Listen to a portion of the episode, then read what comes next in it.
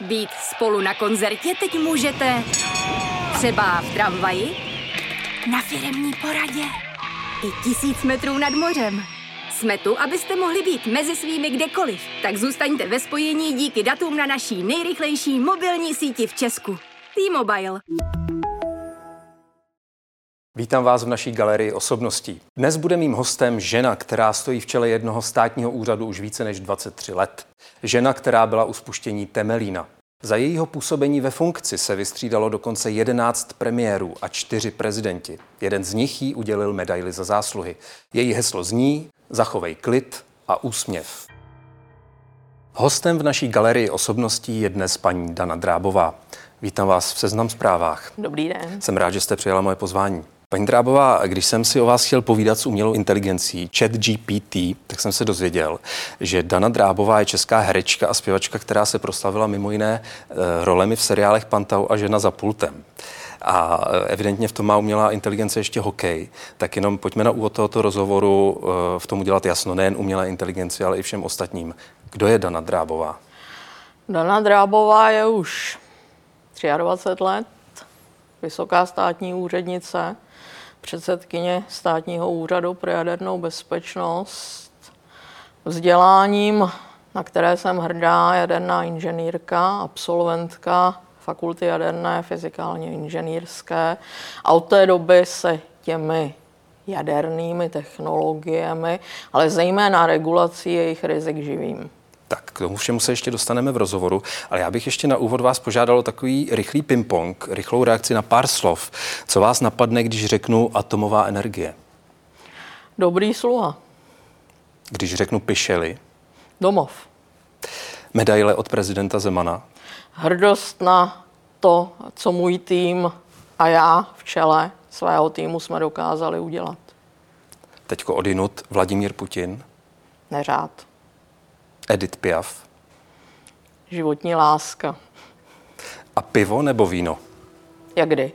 Já myslím, že to úvodní představení máme za sebou a můžeme jít na rozhovor.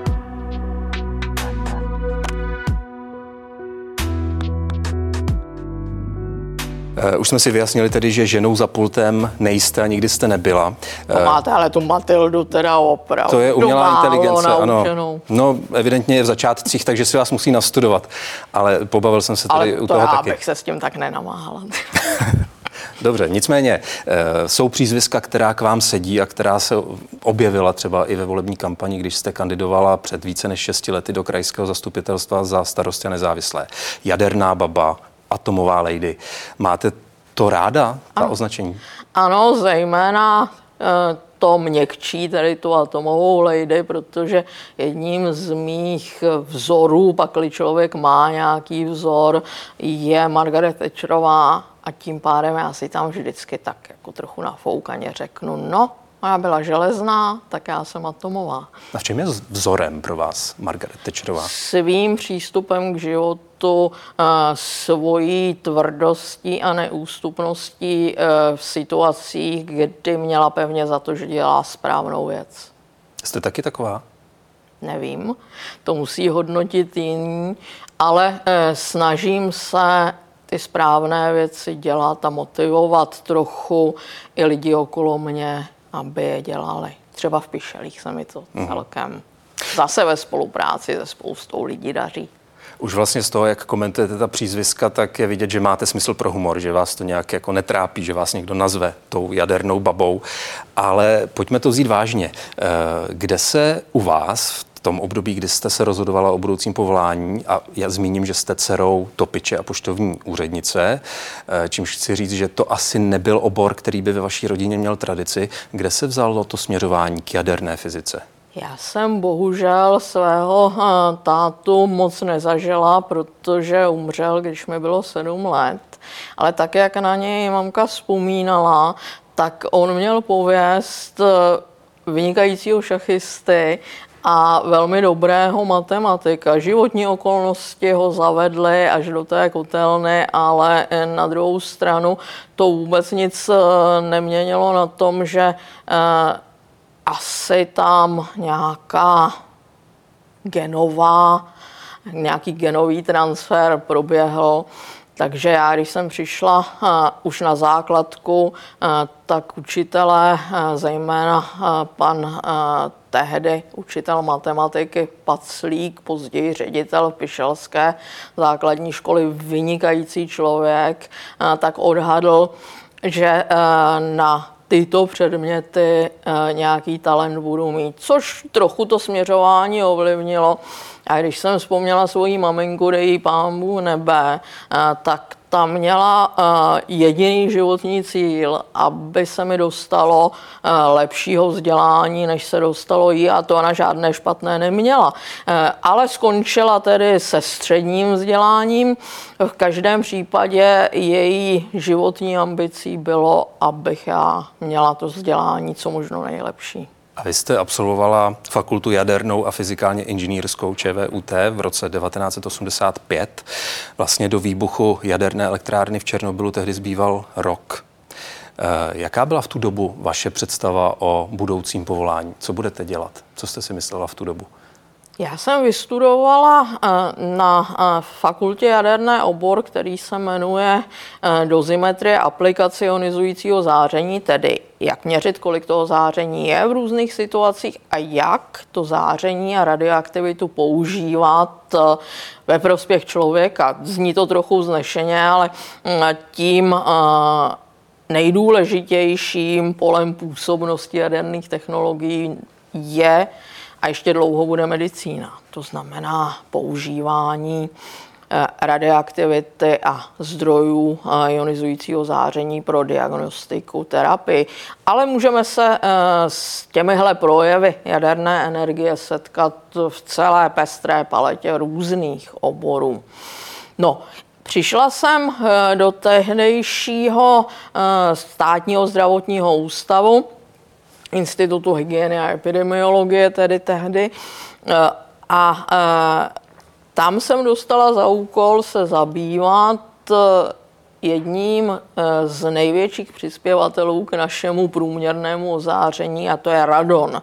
Přírodní radionuklid v ovzduší budov se ho vyskytuje občas hojně a, a co se týká nějakého zatížení ze záření, tak je daleko největším přispěvatelem jako záření člověka.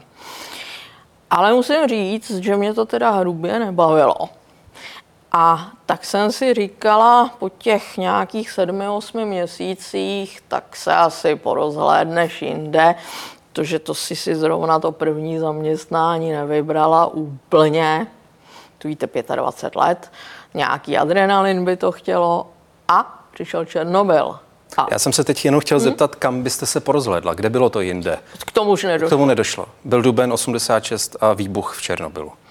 A to byl teda i pro vás nějaký zlom, i v to tom přemýšlení o... Eh, mého profesního života, určující rozhodně, protože od té doby jsem se nezastavila a od té doby zejména ta regulace rizik jaderných technologií mě provází. Hmm, vlastně ta hrůzná událost, eh, kterou navíc tehdy komunistický režim, ať už tedy sovětský nebo československý, eh, dlouho tajili, tak bez zesporu ovlivnila i vnímání lidí a atomové energie a jejího využívání. Zamávalo to tehdy i s vámi? Ne, neměla jste pochybnost o tom, jestli je to eh, budoucnost, jestli tohle to bezpečí nebo nebezpečí stojí za to?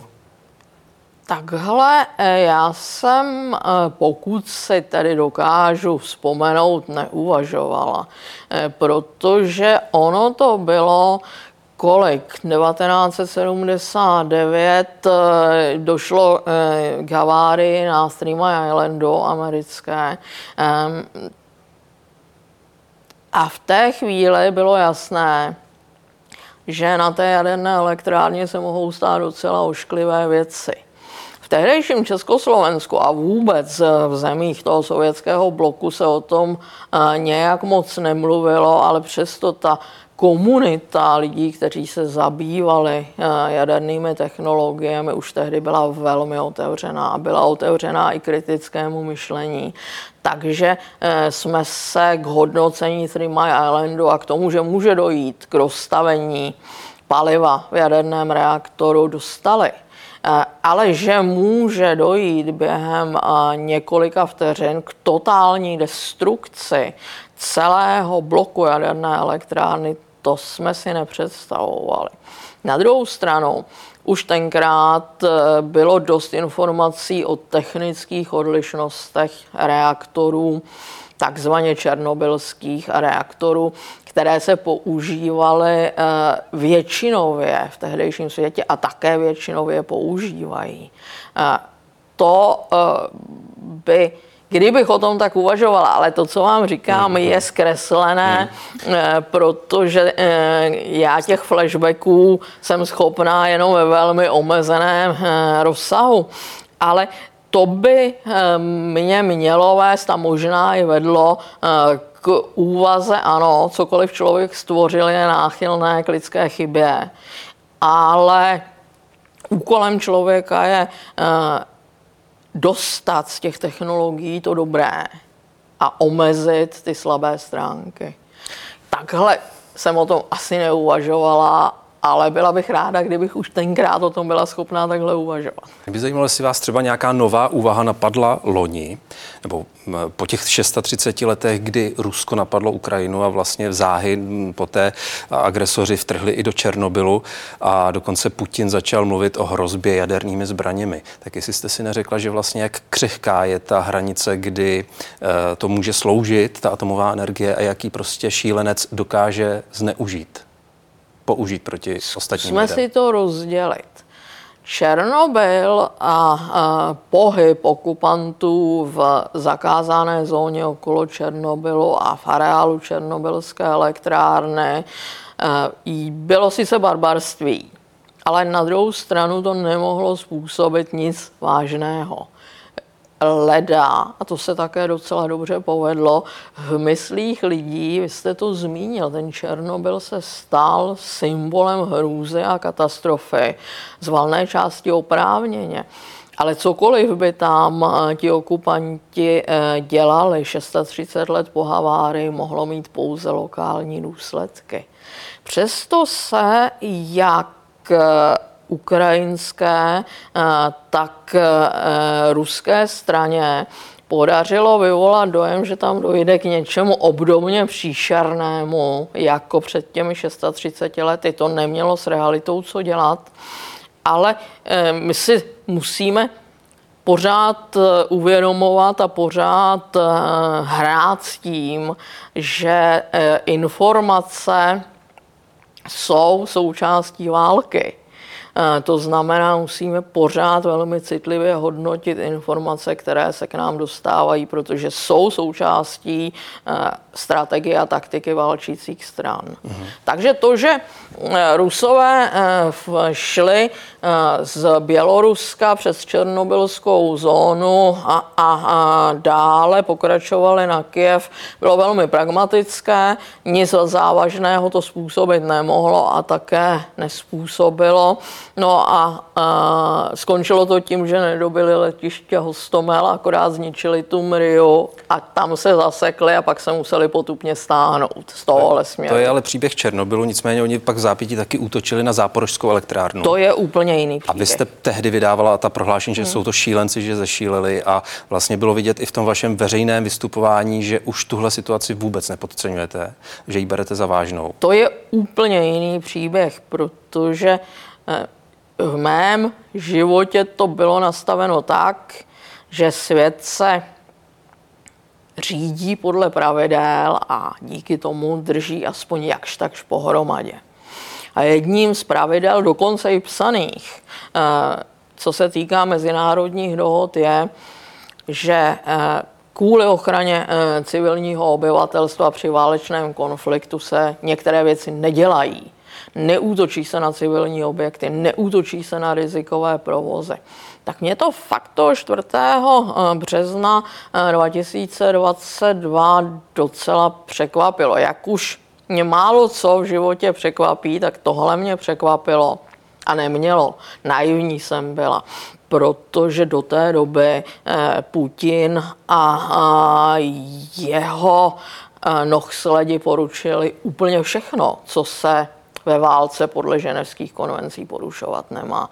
Kolikrát předtím zautočili na civilní objekt, kolikrát potom mimochodem. No ale stejně, když vidíte eh, ostřelování a dobývání eh, provozované jaderné elektrárny, udělám, když dovolíte poznámku pod čarou, eh, v Černobylu už 20 let žádný z bloků nepracuje. Ta elektrárna se pořád nazývá elektrárna, ale není 20 let v provozu. Ta záporožská to je něco úplně jiného. Ve chvíli, eh, kdy eh, na ní ruští okupanti zautočili, tak tam byly čtyři bloky v provozu. Ty bloky naštěstí hodně vydrží, ta elektrárna má skvělý personál, ale od toho 4. března 2022 tam vysí průšvih na vlásku a bude vyset tak dlouho, než tam odtud, promiňte mi ten výraz, okupanti nevypadnou. Hmm. Padla z toho na vás nějaká úzkost? Z toho, co se stalo? To, co bylo tabu, tak najednou je realita. Úzkost Eh, možná zlehká, nejsem moc člověk náchylný k úzkostem, ale e, nesouviselo to ani tak s tou záporožskou jadernou elektrárnou, ale s tím, že opravdu e, se dramaticky mění uspořádání pravidel ve světě a přístup k jejich dodržování. Takže to spíš byl takový obecnější pocit, tady už neplatí vůbec nic. Hmm. Vy jste v tu dobu začala eh, na Twitteru sledovat nebo popisovat každý den radiační situaci na Ukrajině. Eh, vnímáte to tak, že ty vaše tweety lidi uklidňují? No, já bych to jinak nedělala. Eh, ono to začalo vlastně 25. Eh, února, protože už toho 24 když se začalo psát o tom, že Rusové obsadili Černobyl, tak jsme dostávali ale opravdu hodně dotazů na to, co to může znamenat jaká nová katastrofa pro střední západní Evropu z toho může vyplynout. A tak jsme si řekli, že jednak budeme pravidelně denně a do dneška se to děje informovat na oficiálním Twitterovém účtu úřadu. On ten Twitter je šikovná záležitost, protože když potřebujete dostat něco super rychle mezi lidi, tak on opravdu působí jako velký zesilovač. A stejně tak já jsem jako zesilovač eh, pro ten eh, Twitter státního úřadu eh, pro jadernou bezpečnost použila svůj osobní Twitterový účet, který už tehdy nevím proč, ale měl nějakých třeba pět nebo možná deset tisíc sledujících. Dneska máte 140 tisíc. Z toho je vidět, že ta radiační situace na Ukrajině lidi pořád zajímá. A já jsem jednou nebo dvakrát tam zkusila se e, zeptat, hele, ještě pořád neunavuje vás to? A e, dostalo se mi odpovědi pro pána krále, jen v tom pokračujte. No a to je e, tím pádem služba, kterou já se cítím povinna poskytnout. A za celou tu dobu, co ji poskytujete, to vaše hlášení bylo vždycky stejné a uklidňující? Vždycky stejné, musím to zaklepat a doufám, eh, že to taky zůstane. Všichni dělají všechno pro to, aby to tak bylo. Konec konců i ta situace na Záporožské je mírně lepší, protože eh, všech šest bloků je odstaveno, což vytváří jiný problém, protože celá ta oblast jihovýchodní Ukrajiny a také, ale mimochodem rostovské oblasti Ruska eh, není úplně přezásobená proudem, protože ta záporožská byla velmi významný zdroj. Ale v každém případě eh, ta situace tam je o poznání lepší, než byla třeba ještě v září. V souvislosti s tím, co se děje dneska nebo v dnešním neklidném světě, tak se taky mluví o možném blackoutu, totálním výpadku elektřiny. Eh, je důvod se toho obávat? Je důvod eh, mít na paměti, že k blackoutu může dojít kdykoliv. Ono k ním dochází eh, v jednotkách až desítkách případů každý rok v některé zemi. Konec konců podívejme se na Spojené státy a velkou nepřízeň zimního počasí, kdy se tam několikrát propadl mm, polární vortex a byly tam obrovské sněhové bouře. Co to znamenalo? Stovky tisíc miliony lidí bez proudu. No to je blackout. Takže... Mm, my ho tady jenom neznáme, nebo my jsme ho nezažili v takové míře. Dlouho ne. Značné části eh, Česka zažily Rozsáhlý výpadek proudu, neřekla bych, že Česko zažilo, co já pamatuju, totální blackout, ale rozsáhlý výpadek proudu v roce 2007 po orkánu Kirill. Pamatuju si, eh, pišeli 630 hodin a to už bylo napováženou. Hmm. Jak se na něj mají nebo můžou lidi připravit? Co byste jim doporučila? Protože vím, že vy na něj připravená jste.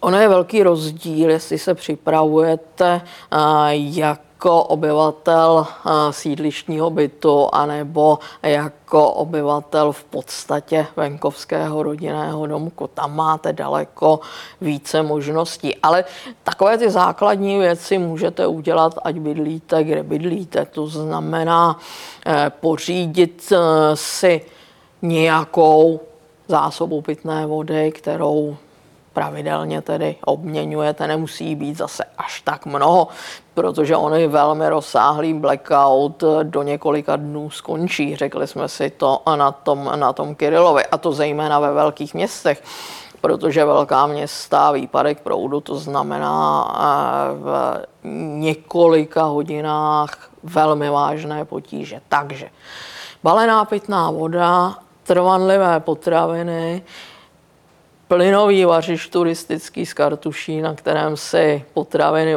ohřejete, po případě mm, uvaříte.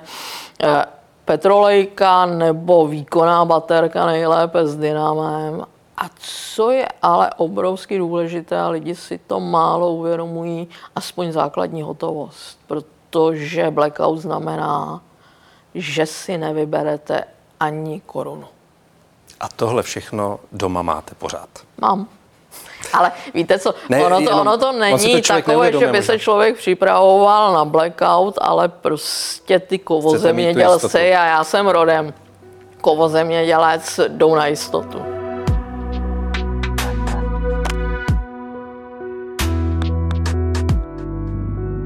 Už jste zmiňovala v úvodu, že jste 23 let předsedkyní státního úřadu pro jadernou bezpečnost.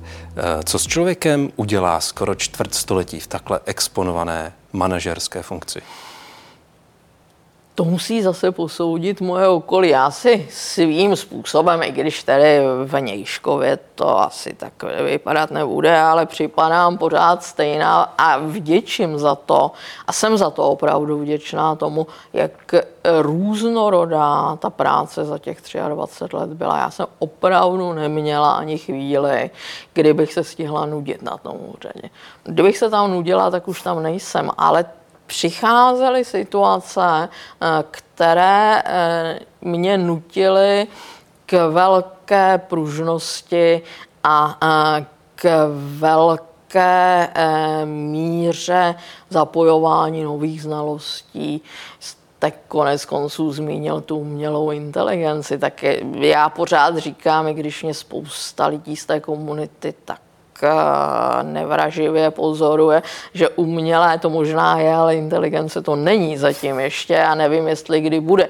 Ale je to velká kapacita strojového učení, které nám může ve spoustě nudných činností prospět. S tím souvisí digitalizace, která je pro nás nemám ráda slova výzva, ale použiji ho, protože digitalizace ve státní správě postupuje poněkud klopítavým krokem.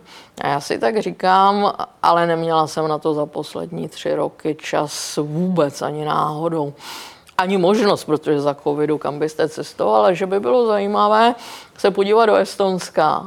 Když to dokázalo Estonsko, tak proč u nás to tak drhne? To je jedna z věcí, která eh, mě tak šrotuje v hlavě. Třeba se tam podíváte možná v rámci cestování, ale mě by zajímala jiná věc. Ehm, když jste byla šéfkou toho úřadu asi tři nebo čtyři roky, tak jste předpovídala, že tam vydržíte tak 7-8 let. Že delší dobu to nejde, protože by to mohlo na člověku, teď vás cituju přesně, zanechat nějaké nevratné psychické následky. Možná, že zanechal. A to jsem se chtěl zeptat. Jednak jestli zanechala, nebo jste si jich jenom nevšimla? No, a, nejspíš, ale já a nebo to fakt prostě... doufám, že lidi, které okolo sebe mám, mi včas řeknou, hele, už ti hrabe, koukej se hnout někam jinam. A za 23 let vám to neřekli. A máte třeba nastavený nějaký deadline? Říkáte si, hele, 30. rok, to je konec, to už ne. Nebo... Já vám to řeknu jinak, pane Kubíku. Já mám 3. října 2025 nárok na penzi.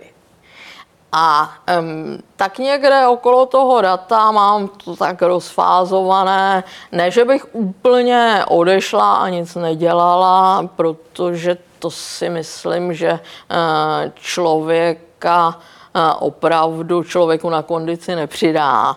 Ale že by to byl tak zrovna čas, kdy postupně začít předávat uh, to veslo nástupci. Pomalu si ho vychovávám. Ale ale já si můžu myslet a vychovávat, koho chci. Služební zákon je neúprosná záležitost. A řeknete nám, koho si vychováváte, nebo ví se to u vás v úřadu? Já si myslím, že se to ví a je to jeden z mých náměstků. Mm-hmm. Jak už jsme tady jsme se odkazovali na tu, na tu železnou lady, eh, mě napadla u vás ještě jedna taková asociace, protože vlastně během těch 23 let se vedle vás střídalo, víte, kolik premiérů? Já to nespočítám, no ale tak okolo deseti jich bylo. Eh, Petr Fiala je jedenáctý. Hmm. Eh, je to pro vás zajímavá zkušenost pozorovat, jak se střídají ty premiéři a vy, vy vlastně můžete říct, no tak s tímhle to je složitý, to tam ten byl lepší. Zase eh, jsem asi měla víc štěstí než rozumu, protože všichni premiéři se k tomu úřadu chovali s respektem. Se všemi jsme měli velmi profesionální, eh, až bych řekla eh, neutrální spolupráci a tím pádem já vlastně eh, bych, kdyby hodnotila ten lepší nebo ten horší, tak by to nebylo z hlediska toho úřadu nebo z mého profesního hlediska. Tam já si až na jednu výjimku eh, nemohu stěžovat eh, na nikoho a ani bych nechtěla. A ten dojem jak bych to řekla, občanky drábové, ten není relevantní. Hmm. A ta výjimka mě teď zajímá. To je pan Paroubek. Co vám provedl? Neprovedl mi nic a úřadu také neprovedl nic, ale jeho přezíravost byla, a, jak to říct, nepříjemná. Uh-huh. A ona zase netrvala tak dlouho, jenom pár let. Možná, no, Ani, pár možná no, dva. ale zanechalo to velkou stopu. Ne, tak je, je to něco, co si vybavím prostě. Když se mě zeptáte na premiéry, tak já třeba uh, mám velký respekt eh, k roli pana tehdy premiéra Zemana, protože nebýt jeho, pana ministra Gregera a posléze pana premiéra Špidly, eh, tak by eh, Temelín byl z politického hlediska v daleko větších potížích a jeho dokončení nebo uvedení do trvalého provozu by vyslalo na daleko tenčím vlásku.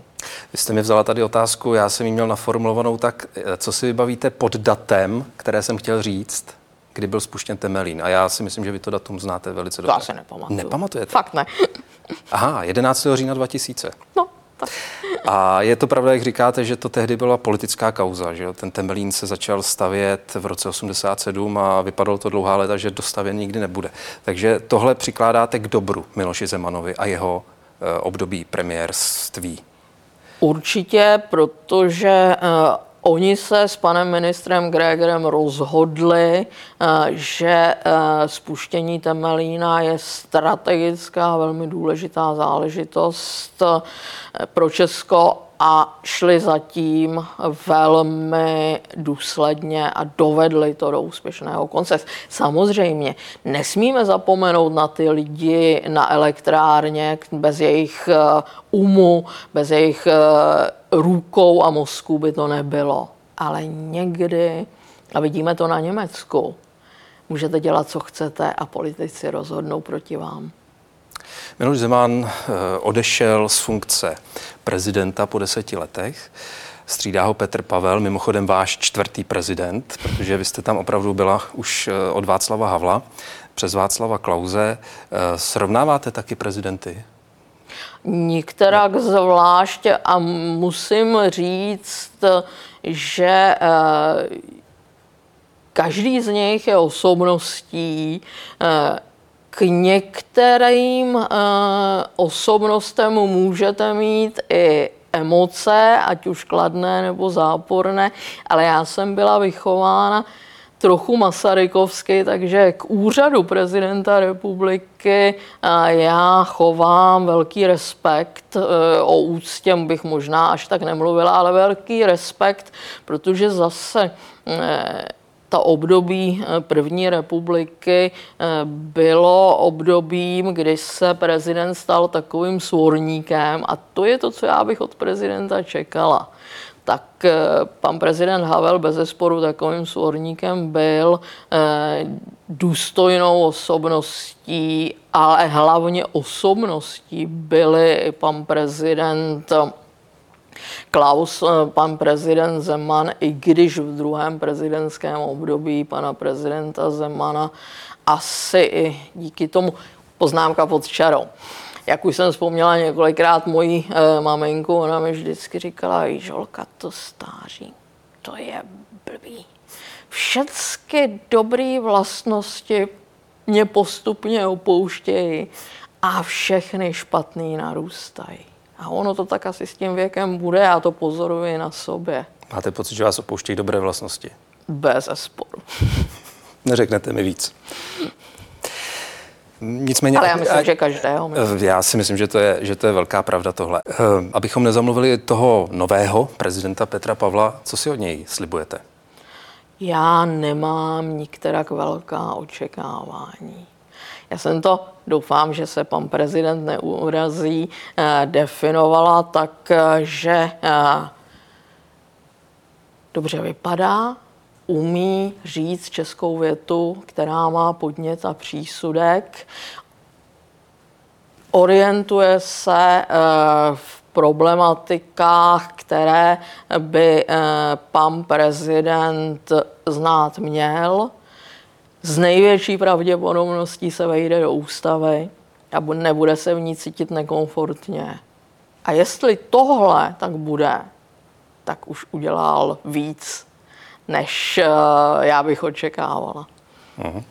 Tak samozřejmě uvidíme, jak to celé bude vypadat, ale myslím, že to, co jste řekla, si slibuje asi hodně, hodně lidí, proto i ten jeho volební výsledek byl tak výrazný. Já se obávám eh, toho, že řada lidí eh, do prezidenta republiky vkládá očekávání, která nemůže naplnit, protože on ovlivní poměrně málo věcí napřímo. Druhá věc však je, že může spoustu věcí eh, ovlivňovat jako takzvaný no to je hezké české slovo, opinion maker.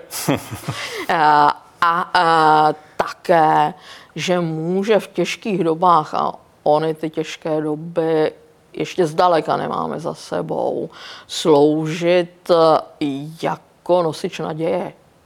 Prostě tím, jak vystupuje. A to Petr Pavel umí. Hmm. Proč myslíte, že zrovna vás, paní Drábová, tolik lidí lákalo, ať do toho jdete, do toho Nevím. souboje? Ale všimla jste si toho? Všimla jsem si toho a všem Potěšilo jsem... vás to? No tak Nemáte ego, pane Kubík. ne, jenom eh, vím, že jste to odmítala striktně, no, tak jasně. nevím, jestli vás to nerozčilovalo. Já, já, já už ve své ne, nerozčilovalo mě to a vážila jsem si toho, ale odpovídala jsem na to, že eh, ze svého ustrojení, abych to dělat nemohla prostě. Mě by to zabilo. Co vám Takováhle chybí? Eh, ceremoniální svým způsobem funkce s velmi přísným protokolem a všemi náležitostmi okolo eh, je něco, co já bych bytostně dělat nechtěla. A když chcete být dobrým prezidentem, tak to musíte chtít. Musíte to chtít. To je základní předpoklad který já chápu, nemám. Chápu, ale musím zmínit ještě jednu věc. Vás totiž do politiky lákal už v roce 2012 například Andrej Babiš, mm. abyste kandidovala za hnutí ANO do poslanecké sněmovny. Takže vy jste nechtěla vlastně ani tu úroveň toho ústavního činitele v parlamentu. Nechtěla a nechci do dneška. A nechcete. A nehrál v tom roli zrovna Andrej Babiš? Bylo ne, to, ne, že... vůbec ne. ne.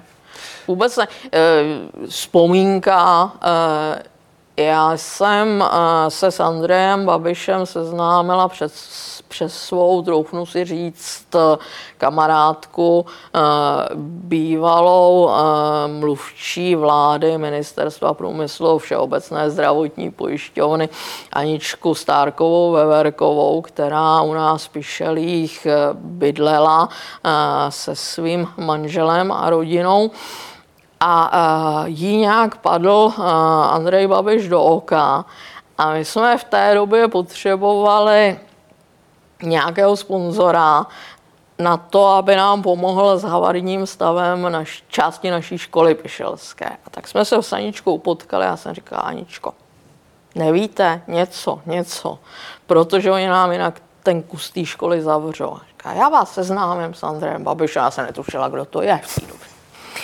A to jsme v roce 2011 tak někdy. Jsme v roce mm-hmm. 2011 rámcově. No a, a, a už tehdy e, pan Babiš e, měl svou základnu v Olbramovicích na Čapím hnízdě, které se tak myslím ještě nejmenovalo, ale to nevím úplně jistě.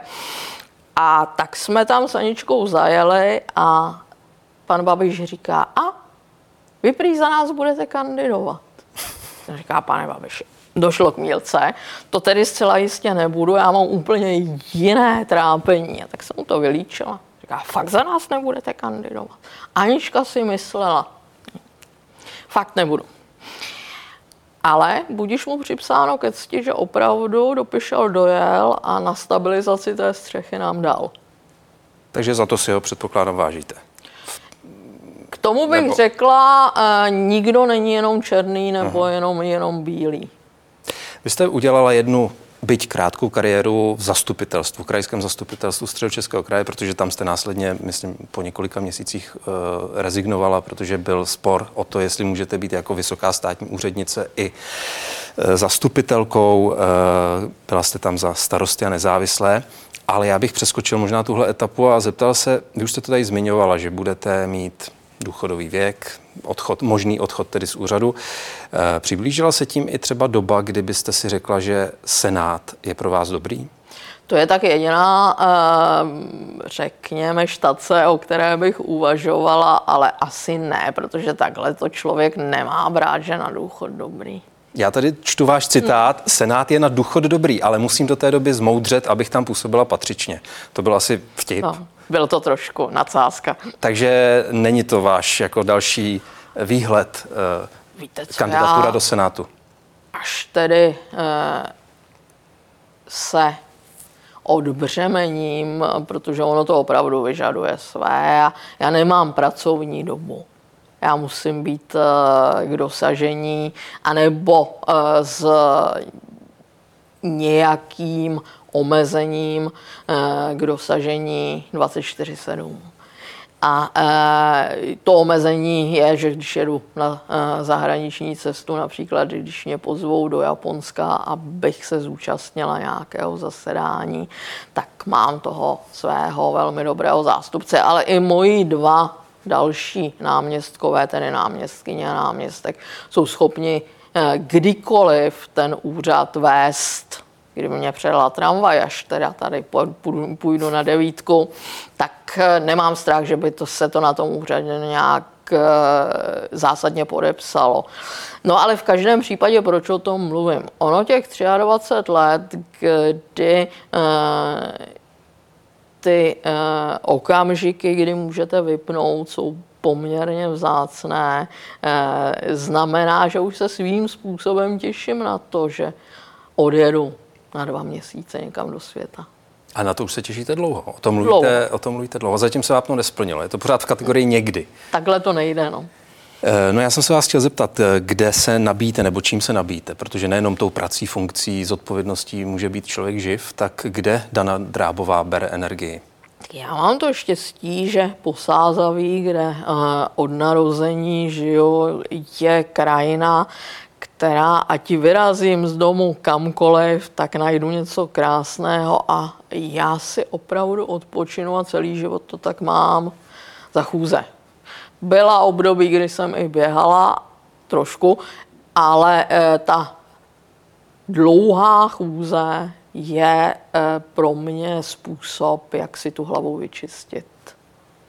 A na začátku jsme tady zmínili jednu vaši lásku, Edith Piaf. Patří to taky k tomu uh, vašemu nedílnému tak to relaxování? Jo. Dobrá knižka, dvojka bílého, zajímavé. S věkem se mění chutě. Já jsem dřív preferovala velmi výrazně červené víno, ale přišla 55 a z čista jasná preference úplně opáčně. U mě to přišlo dřív, ale stejně, stej, stejný přestup. Eh, já se ještě musím zeptat paní Drábová na jednu věc, protože prý jste velkou faninkou eh, televizního seriálu Simpsonovi. No, ano. A to mě právě zajímá, protože hlavní postava Homer Simpson, kontrolor, kontrolor bezpečnosti v elektrárně Springfield, tak to je taková postava spíš jako líná, ne úplně bystrá. A mě by zajímalo, jestli vy se na něj díváte tak jako trošku s úsměvem a poznáváte v tom třeba někoho ze svých kolegů nebo nějaké lidi z Temelína a odinut. Nebo takhle to nemáte? Že by se do Homera Simpsona vtělil někdo tak jako otisk, to určitě ne, ale některé vlastnosti, se kterými se potkáváme, ale to asi není úplně specifické eh, pro jadernou elektrárnu a lidi. To je prostě to, že eh, Simpsonovi jsou obrovská nadsázka, ještě eh, postavená na vyšší úroveň tím, že se odehrává Springfieldu a na jaderné elektrárně. Evidentně vás to baví, máte to ráda. Baví mě to, protože já mám obecně ráda nadsázku.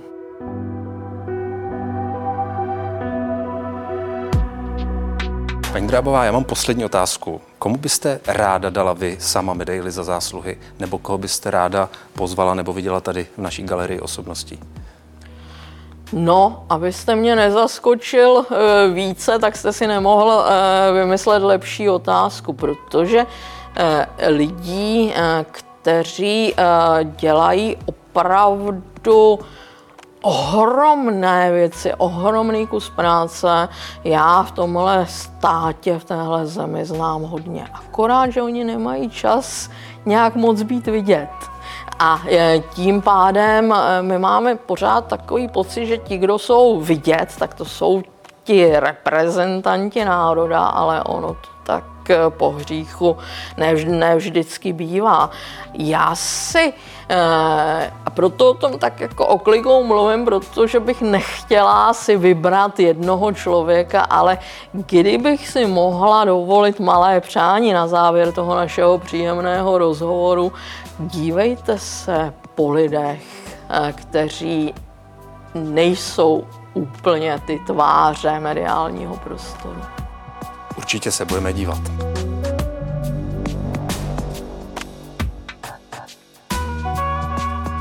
Paní Drábová, děkuji vám za rozhovor, bylo mi potěšením. Děkuji za pozvání, ať se vám dobře daří. Děkuji, že jste sledovali nebo poslouchali dnešní díl Galerie osobností s Danou Drábovou, ať už na Seznam zprávách nebo ve vaší oblíbené podcastové aplikaci. Pokud máte i vy tip na další osobnost, kterou byste do naší galerie chtěli pozvat, napište nám na otázky zavináč sz.cz. Mějte se pěkně a naslyšenou a naviděnou příště.